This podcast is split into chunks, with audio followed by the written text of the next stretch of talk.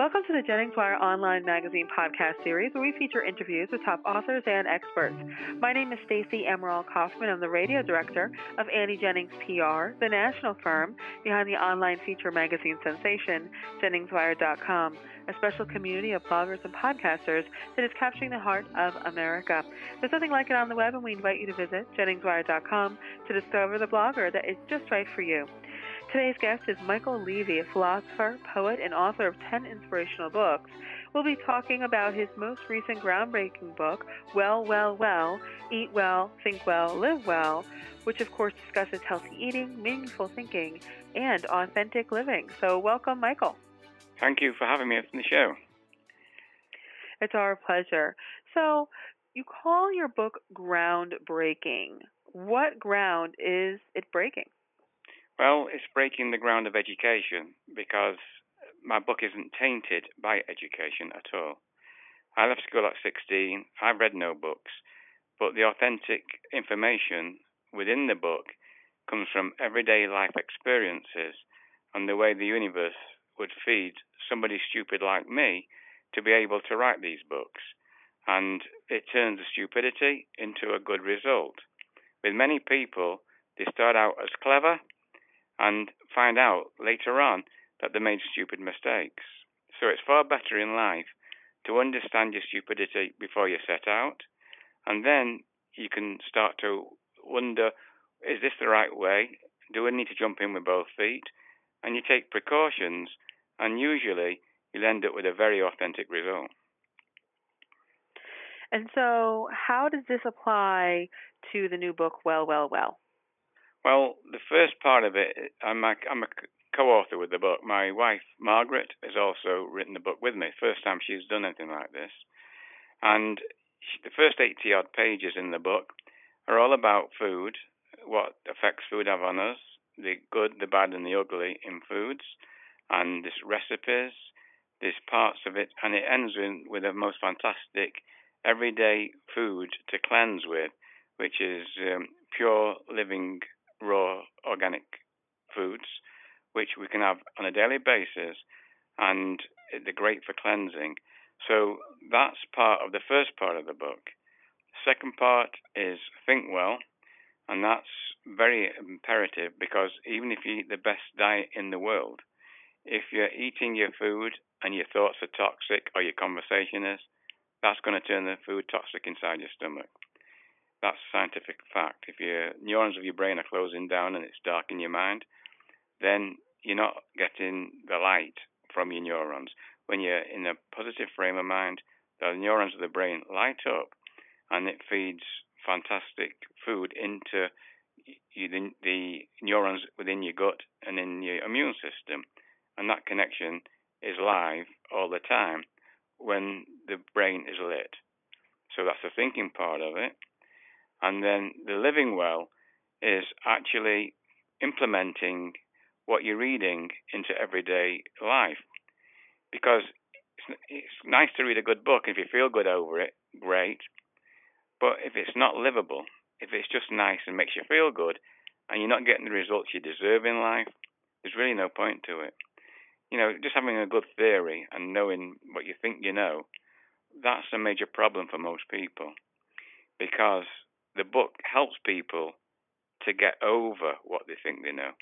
Because if you only live with what you think you know, that's what you're stuck with all your life. And why would you say, Michael, that some people diet and diet and diet, they do what they were told was the right thing, eat less, move more, all of those things, but they still end up overweight? Well, the most um, times when people get overweight, it's called emotional hunger and people eat when things aren't going right in their life, and they look for comfort foods. So all these diets that you get are all yo-yo diets. None work. What I'm talking about in our book, it's not a diet. It's a way of living, and it's a different process. Now, does it is it easy to change the way you eat? Absolutely not, because all the neurons of your brain and your habits are all programmed in. It takes a long time, so you've got to be kind with yourself progress very slowly.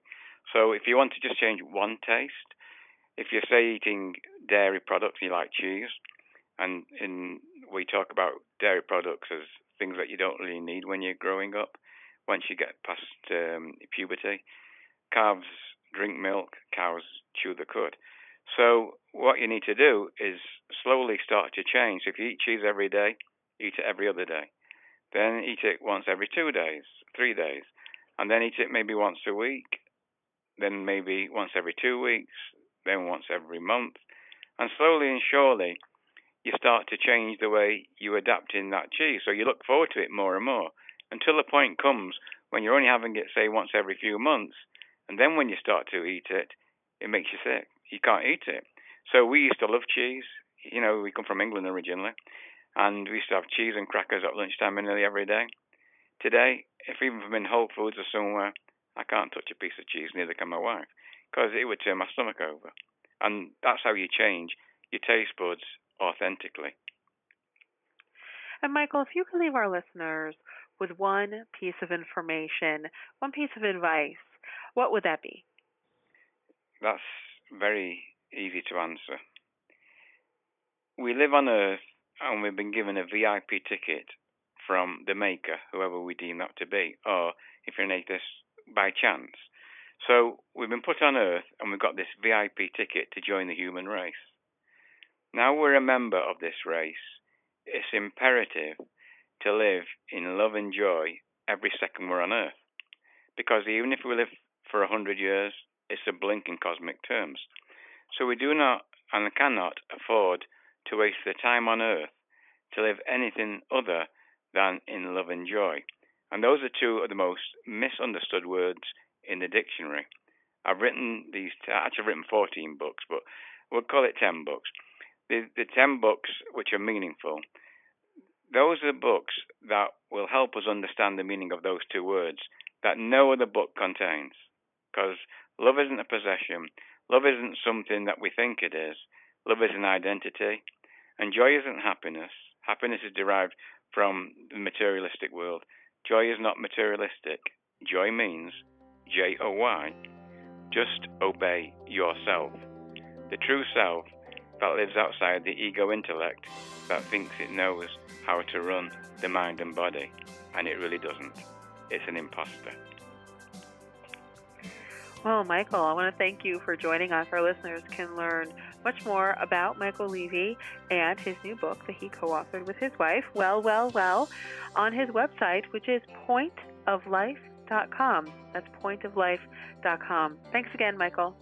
Thank you so much, Stacey. I appreciate the time you've given me. This podcast is presented by Annie Jennings of the national publicity firm Annie Jennings PR, the creator of Jennings Wire Online magazine. Jennings Wire is capturing the heart of America with its rich community of talented, insightful, and relevant bloggers and podcasters. So please visit JenningsWire.com and discover the blogger that is just right for you. Till next time.